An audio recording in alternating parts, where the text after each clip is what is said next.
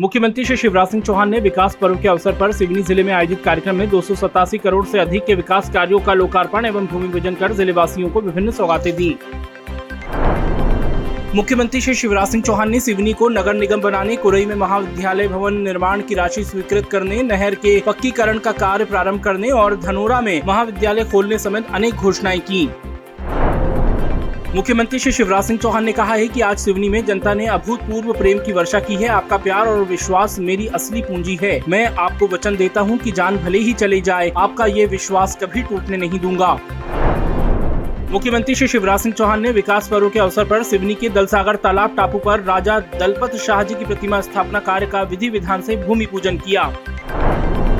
मुख्यमंत्री श्री शिवराज सिंह चौहान ने सिवनी में विकास पर्व कार्यक्रम के पूर्व रोड शो में सहभागिता की। इस दौरान विशाल जन समूह ने पुष्प वर्षा कर उनका स्वागत और अभिनंदन किया। मुख्यमंत्री जी ने भी नागरिकों का आत्मीय अभिनंदन स्वीकार किया। मुख्यमंत्री श्री शिवराज सिंह चौहान ने सिवनी में जनदर्शन के दौरान बूढ़ी माई का कच्चा मकान देखा। मुख्यमंत्री जी मकान के अंदर भी गए। उन्होंने कहा कि बूढ़ी माँ का पक्का मकान बनाया जाएगा। उन्हें मकान निर्माण के लिए धनराशि का चेक भी प्रदान कर रहा हूँ।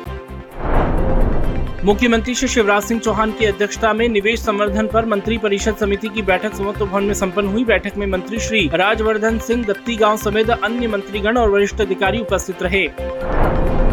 मुख्यमंत्री श्री शिवराज सिंह चौहान ने निवास कार्यालय स्थित सभागार में अठारह सौ सत्तावन क्रांति के अग्रदूत वीर सपूत मंगल पांडे जी की जयंती पर उनके चित्र पर पुष्पांजलि अर्पित कर नमन किया। मुख्यमंत्री श्री शिवराज सिंह चौहान ने श्यामला हेल्थ उद्यान में बरगद जामुन और कदम के पौधे रोपे। मुख्यमंत्री जी के साथ थैलेसीमिया की बीमारी के उपचार के बाद स्वस्थ हुए बालक विनायक परमार ने भी पौधा लगाया।